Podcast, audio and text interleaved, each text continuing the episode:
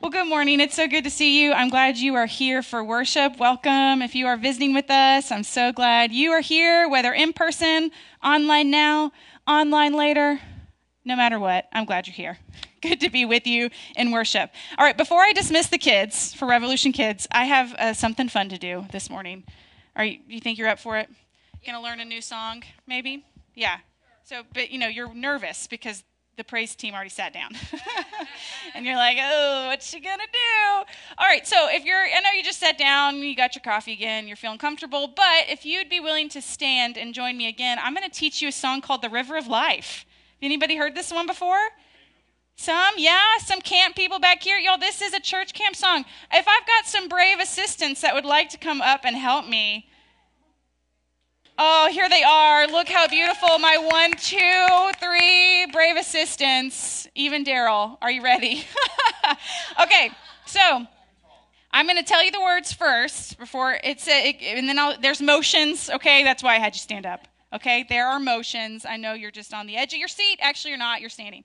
Um, okay, so it's I've got a river of life flowing out of me, makes the lame to walk and the blind to see opens prison's doors, sets the captives free. I've got a river of life flowing out of me. Okay, got the words for you.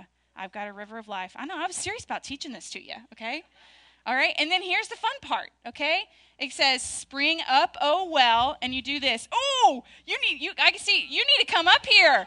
Oh, they already did it. Okay, Oh, I think so. First time visitor. Yeah, I'm just kidding. okay, so it says, Spring up, oh well, goosh, goosh, goosh, goosh. Spring up, oh well, splish, splash, and make me whole. This is the fun one. You ready? Spring up, oh well. You're going to start all the way at the bottom and go whoosh, and give to me that life abundantly. You think you got it? Okay, so goosh, goosh, goosh, goosh. We all do it together. No one feels silly, okay? No one feels silly. Look, you're beautiful. Spring up, oh well, splish, splash, and make me whole. Spring up, oh well, whoosh. Look at these beautiful assistants. Catherine, Taylor, you should be. Okay, okay. so, we learned this at Camp Loucon. All right, so we're going to go back to the first one and we're going to sing it, and you feel free to join in and clap along, okay? Daryl. All right, you ready? You ready? I've got a river of life flowing out of me. Makes the lame to walk and the blind to see. Opens prison's doors, yay, captives free. I've got a river of life flowing out of me. Spring up a well, goosh, goosh, goosh, goosh, within my soul. Spring up a well, splish, splash, and make me whole.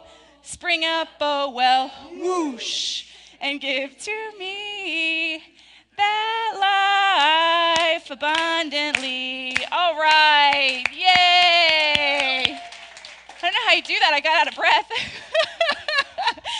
All right, y'all can sit down. We're going to do it again next week, and Benjamin Farquhar is going to be up here because he knows it. He didn't do any of the motions. I saw that happen. Boo. okay, we don't usually boo in the house of the Lord. I'm sorry. I love you, Ben Farquhar. From now on, you lead. You teach them all the new songs. Oh, okay. Yeah, that'd be great. I just got out of breath, so I'm not sure how you do that every week. Here we go. I think there are some too that I learned. Did you from other camps? Did y'all know like during the first part? I think there might be some emotions for that. So stay tuned. You might have to come back. All right, kids, y'all can go ahead up. Um, are you teaching this morning? Yay! Kaylee is going to be teaching, and y'all can have a wonderful time with her upstairs. All right. So we're starting a new series this morning. Spoiler alert. All about that river of life that's flowing out of me and out of you. Whoosh, whoosh, whoosh, whoosh my goal is to not make anyone feel like they need to get up and go use the facilities through all this. It's going to be fine. That's the plan. Um, but this river of life flowing out of all of us is that, okay, stop it, you guys. I didn't even teaching my four year old no potty humor here, and here we go. Here we go. That didn't even mean to do that one. But also, this river of life is flowing all throughout the story of Scripture. Okay, this is not, it's just having one of those mornings. All throughout the story of Scripture. So hang with me here for just a minute. Start. Is it me, Doug, or is it is it the Mac? Maybe don't answer that.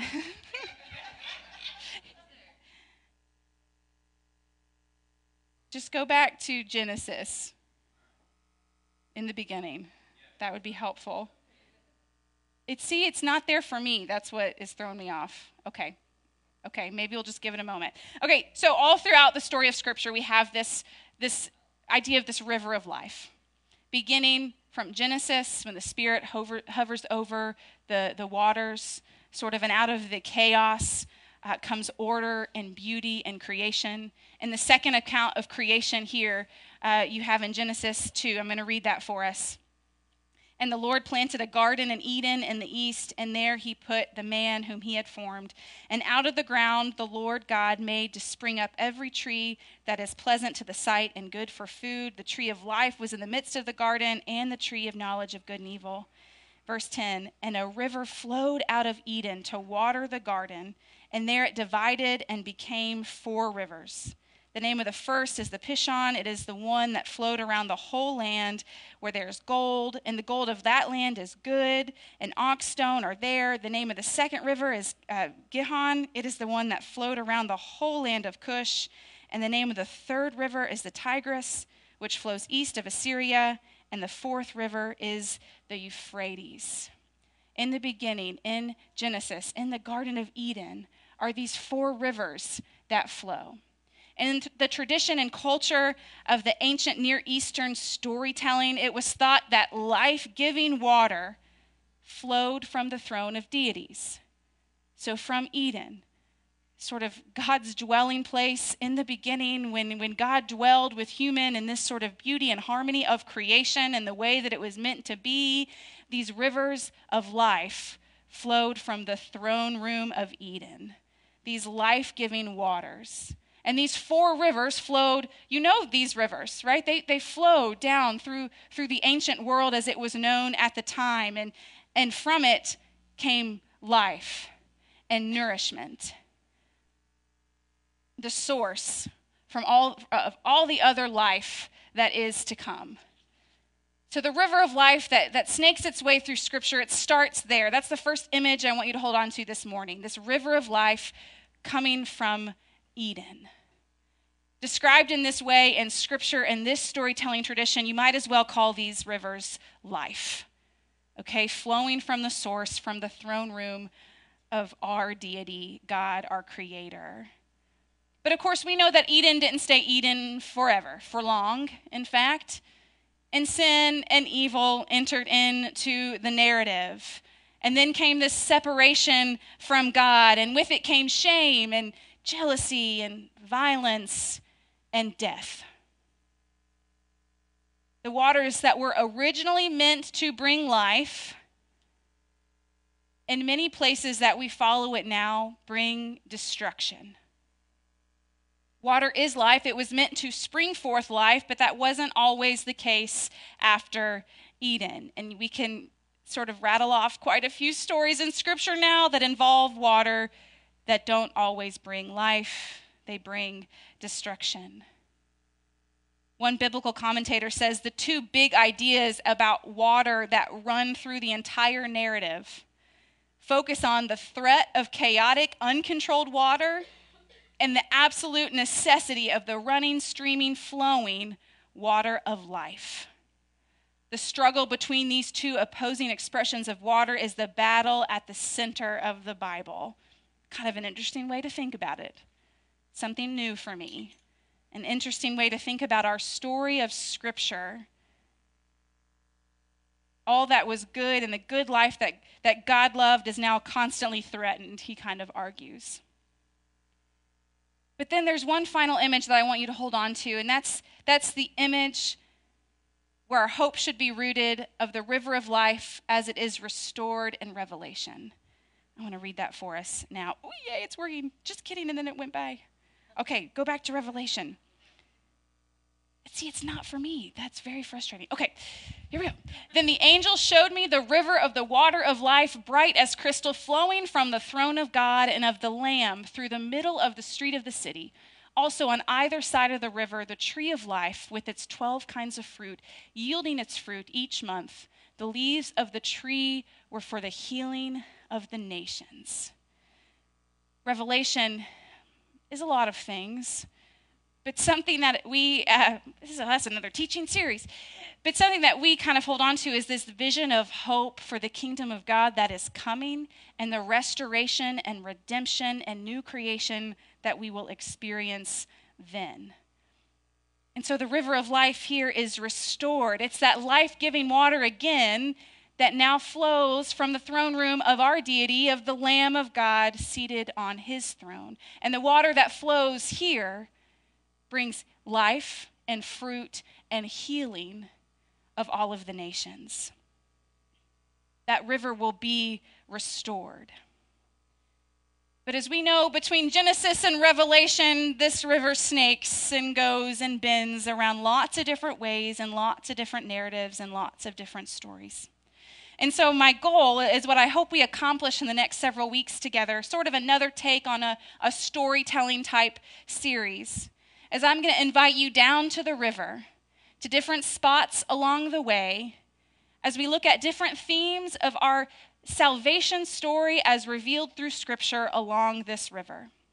Each week, talking about themes of liberation and themes of healing and themes of new life that all lead us to that coming hope that we have in Jesus Christ that we see here in Revelation. Are you with me? the river of life that's flowing through us, that's flowing throughout Scripture, inviting you down to the river to take a look at some of these themes each week. There are just so many great song opportunities throughout this whole series. I'm very excited about that as well, because I think that's how we learn and remember things. Teachers, am I right? We can sing songs about them, and then we really remember these stories of our faith and stories of Scripture. So that's where we're going. Our first stop this morning, if you're ready, we're going to go to Exodus. Exodus 14, the parting of the Red Sea. Maybe an obvious place to start, but a very, very important one. Only a few weeks to do this. We're not going to cover every single stop along the way of this river. Hit the highlights of some of these themes. And this morning, I'm going to read from Exodus 14. This is the parting of the Red Sea, when the Israelites are saved from Egypt. Hear, hear now the word of the Lord. When Pharaoh drew near, the people of Israel lifted up their eyes, and behold, the Egyptians were marching after them, and they feared greatly. And the people of Israel cried out to the Lord. They said to Moses, is it because there are no graves in Egypt that you have taken us away to die in the wilderness? What have you done to us in bringing us out of Egypt? Is not this what we said to you in Egypt? Leave us alone that we may serve the Egyptians? For it would have been better for us to serve the Egyptians than to die in the wilderness. And Moses said to the people, Fear not, stand firm and see the salvation of the Lord, which he will work for you today. For the Egyptians whom you see today, you shall never see again. The Lord will fight for you, and you only have to be silent. Then Moses stretched out his hand over the sea, and the Lord drove the sea back by a strong east wind all night and made the sea dry land, and the waters were divided. And the people of Israel went into the midst of the sea on dry ground, and waters being a wall to them on the right hand and on their left, the Egyptians pursued and went in after them into the midst of the sea, all Pharaoh's horses, his chariots, and his horsemen. And in the morning, watched the Lord in the pillar of fire and of cloud, looked down on the Egyptian forces and threw the Egyptian forces into a panic, clogging their chariot wheels that they drove heavily. And the Egyptians said, Let us flee from before Israel, for the Lord fights for them against the Egyptians. Then the Lord said to Moses, Stretch out your hand over the sea, that the water may come back upon the Egyptians, upon their chariots, and upon their horsemen. So Moses stretched out his hand over the sea, and the sea returned to its normal course when the morning appeared. And as the Egyptians fled into it, the Lord threw the Egyptians into the midst of the sea. The waters returned and covered the chariots and the horsemen and all of the host of Pharaoh that had followed them into the sea. Not one of them remained. But the people of Israel walked on dry ground through the sea, the waters being a wall to them on their right and on their left. This is the word of God for us, the people of God. This is a defining moment for the people of Israel, the defining moment in lots of respects. If you remember from the whole story, this is Moses who goes to Pharaoh, who asks for the people who've been enslaved for many generations to be set free. The Pharaoh says, No, that's insane. And so the, the Lord brings a series of plagues upon the people of Egypt until finally the Pharaoh relents and says, okay, and then kind of has a change of heart. And as they're leaving, as they are, they've left Egypt and, and here they come, they, they get to this sea, and the Pharaoh has sent, he's changed his mind, he's had a change of heart, and he sends all of his chariots and horsemen and, and, and folks back out. Um, maybe to kill, maybe to retrieve, maybe to get back. And so you can imagine this is a moment of real fear for the Israelites. So fearful, in fact, that you heard that question What have you done, Moses, leading us here? If we were going to die either way, why would you have led us all the way out here just to die in the wilderness? Sometimes we can be critical of that moment, I think, in their story of saying, man, you know, don't you understand liberation? Like, don't you, don't you get you would rather have been comfortable back in Egypt than to be free out here, even in the wilderness? But I, I think that really just shows this moment of epic fear for them. I mean, they are defenseless. They have no weapons. They only have Moses and a staff, which we know is really powerful. They don't know that yet to the full extent. This is a moment of incredible fear for the Israelites. And it is a defining moment. Three quick details that I want you to remember that I, I think kind of show us why this is so defining uh, for the people of Israel. First, it's this reminder that God alone can save. It is an act of God that saves them in this moment to part the seas, to lead them through safely. God alone can save. Scripture says, The Lord will fight for you. You only have to be still.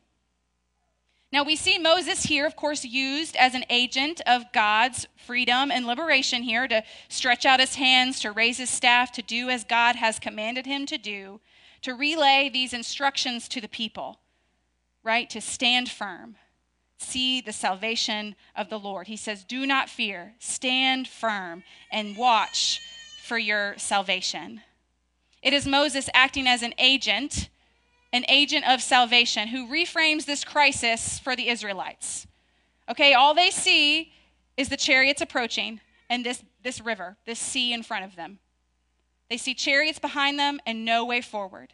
They have no weapons. They have nothing to defend themselves with.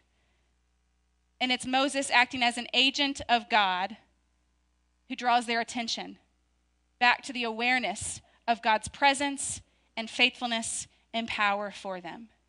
Stand firm, do not fear, watch for your salvation. He reminds them that it's God alone. Even though God works through human agents and non human powers, right, with the sea and sort of this, this miracle. we are never the authors of our own salvation. Israel learns that today in this story. The second detail is this a new people are born in this sense. Okay, whether it's talking about the imagery of water and passing through the waters, that many scholars have said is clearly birthing language wall of water on one side, wall of water on another. They passed from bondage and captivity with Egypt on their heels to freedom on the other side. A new people set free are born. There's also this sort of double wonder, right, of water that's driven back and then water that comes forward again, revealing the dry land. That should, that should sort of in our minds help us hear back to the creation story when God first divided the water and brought forth land and then vegetation and then animals, right? Like this moment in the story of Israel is as powerful as the moment of creation. We should also be hearing that because we know and understand today, of course, that freedom in this sense is a moment of recreation, of redemption, of renewal. It's the life giving waters of creation that salvation in this moment should remind us of this moment of new creation. A new people are born this day. And then finally, the third one is that the only proper response to a moment of liberation is to sing. Some of you are like, yes, amen. And some of you are like, wow, that took a turn. Like, like Matt is like not, my husband's like not really into like Disney musicals. And like as soon as it gets to like a really powerful moment in the movie, they start singing. Thank you, Justin. But that's how this is, right? That's the moment, right? In the story of Israel that's built up. You know what happens in Genesis or in Exodus 15? The very next Miriam, Moses' sister, leads them in song.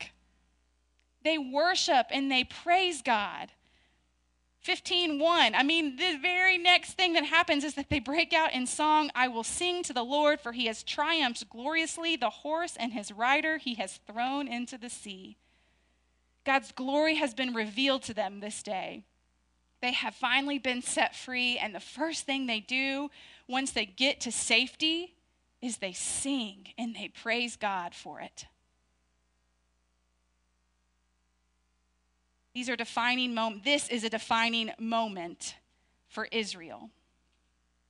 And of course, this first theme that we're sort of exploring today along the river is liberation. Is a defining moment in the story of Israel, but of course, today we understand that liberation becomes an important theme for us as Christians as well. Just as God had the victory over the forces of evil and oppression in Egypt, so too does God have the ultimate victory over death in Jesus Christ. Just as the crossing of the Red Sea marked Israel, Israel's passage from slavery in Egypt to the service of the true and living God, so does Christ's resurrection open the way for our own journey from death to life. You maybe could even hear a little bit of baptism imagery in that, passing through the waters, when we pass from death to new life in Jesus Christ. Liberation that God alone can save is a defining moment in our story as well. So, of course, many Christians have found this Exodus moment to be a, a powerful theme and an image for their journey of faith. But I think in our American context, no one more powerfully than the African born enslaved Christians who lived and worked in this very nation, who, though they were taught the religion of their slaveholders, by the grace of God, they met Jesus and they caught the spirit of liberation and redemption that they heard throughout the stories of Scripture. That even though they were taught the religion of their slaveholders in order to be good and obedient slaves, they still heard the power and the redemption of this God who alone can save, who fights for them, that they may stand firm in these promises. And specifically, I think these themes of the Exodus story became the heart of their songs of faith. Many songs that we can hear and learn about today, even among African spirituals. James Cone, the father of liberation theology, argues this in his book, The Spirituals and the Blues that it was the very tradition of creating and singing and passing down spirituals that empowered enslaved people to get through. He says this quote, that the enslaved folks used music to affirm their essential humanity in the face of oppression when you're set free in a moment of liberation, sometimes all you can do is sing. And it was the music and the songs created and passed down resilience and faith and hope to see justice right? To affirm their essential humanity in the face of oppression. It was the music that allowed folks to get through. You know, there's one such, the reason I bring this up is because there's one such African spiritual that captures the theme of liberation in this Exodus story just beautifully. You may have heard it before. It's a spiritual by the name of Go Down Moses. Anyone ever heard it?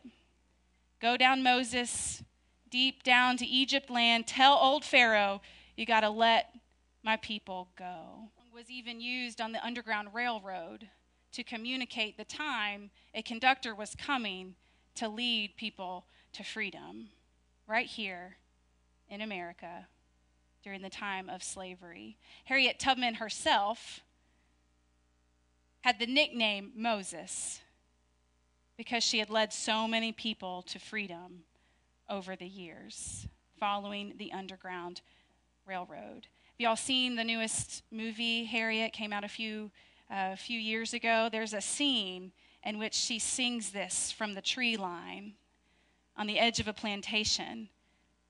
It's, it's beautifully haunting and powerful. And, and, it's sort of a, a, a mashup of, of many people that she leads north to freedom. You know, I think this is an appropriate time. Uh, it, it, was really well timed, to be honest, that the first theme we were going to explore today as liberation comes during the weekend of the 4th of July. Because I think it's one of those moments where we, as people of faith, can think critically about the world that we live in, right? And, and what it actually means to be free and what liberation in Christ looks like for us as well. Questions we can ask ourselves like, what sort of freedom are we talking about? Freedom for whom, and then also in whose service? Because, of course, we understand that in Jesus Christ we have been set free, says Galatians. But this isn't sort of a freedom that allows us just to live however we want, according to our own sort of, you know, rights as the world tells us, or things that are owed to us or things that we think that we might deserve. No, the freedom in Christ is a freedom to serve. Paul uses language so strongly in Galatians that he says, No, friends, that we must be slaves to Christ. Now, again, that word means something different to us now. It's a different context in the ancient world for what enslaved work looked like. But I think Paul speaks really strongly when he says, You've been set free. We are free indeed But this isn't kind of a freedom where you can just live however you want. Like your, your card has been punched to heaven, you're good to go. You can coast through the rest of your life. No, this freedom looks like service, it looks like love, it looks like caring about the concerns and needs of your neighbor, it looks like loving your neighbor as yourself. It, and all throughout the rest of his letters, he sort of builds into what this kind of freedom must look like. Because, see, there's freedom in doing life together. There's freedom in knowing that many of you have experienced through this faith community. There's freedom in knowing that other people here have got your back. They've got your best interest at heart. They're looking out for you. They're holding your sleeping baby on the back row while you teach, right? There's freedom in living this life with Christ. But it's always a freedom that calls us to serve others, to keep in mind the least of these, the marginalized voices, those who are not yet free. It's also a moment to remember that the liberation of God is much bigger than the broken sort of language of our nation and what freedom are, it just we come up short. Do you hear me? The words that we have just they, they come up short sometimes. So, this weekend is an opportunity to say, yes, we are so grateful for the freedoms, like little f freedoms. You know, talking about God's liberation is bigger and more expansive than the freedom we sometimes see expressed here in our nation. But it's a good moment to pause and say, we can be grateful, incredibly grateful for the privilege that we have right now to gather and to worship and to really kind of be unbothered by it, you know, from the outside right? Like no one's harassing us here or persecuting us to just even come and gather. And we can be incredibly grateful for the privileges and the freedoms that we do have, and yet also recognize that there are people that don't yet experience those same freedoms, even right here in this same nation. You can hold both of these things together. That we can be grateful for the freedom that we have and also recognize that there's still much work to do. We can be grateful for those who sacrifice to make this a reality in our nation. But as citizens in the kingdom of heaven, and not here in the United States of America, we understand that we are being called into the larger, expansive, liberating work of God in this world that calls us to care for others and the widows and the orphans and the marginalized and the oppressed, to catch the spirit of God's liberating love. That that's what we're called to do. You know, in the last couple of years, so here's here's a for instance, and then I'm going to get down. Okay, I'm going to sit down. Here's a for instance. I'm like super grateful, and we can celebrate the 4th of July. But we can also be aware of voices in the last few years I've just learned about this, right? That have said, "Hey, I, this doesn't really feel like an Independence Day for us." And in my own sort of process of of, you know, racial reconciliation and sort of digging into the stories even of our even of our church tradition and and and trying to figure out what it might look like to work for racial justice today i've learned a lot more about juneteenth than i ever did before you guys have heard about that now, right? Because it's now a national holiday. But that existed a long, long, long, long time before it became a national holiday. Right? In fact, Juneteenth is June 19th, 1865. It's that moment when finally Union forces arrived in Galveston, Texas, and enforced the Emancipation Proclamation, three years after President Abraham Lincoln actually signed it. And it didn't take that long for word to get down there. No, it took that long for it to be fully enforced across the whole nation, right? That there were still people in bondage and in chains in Texas.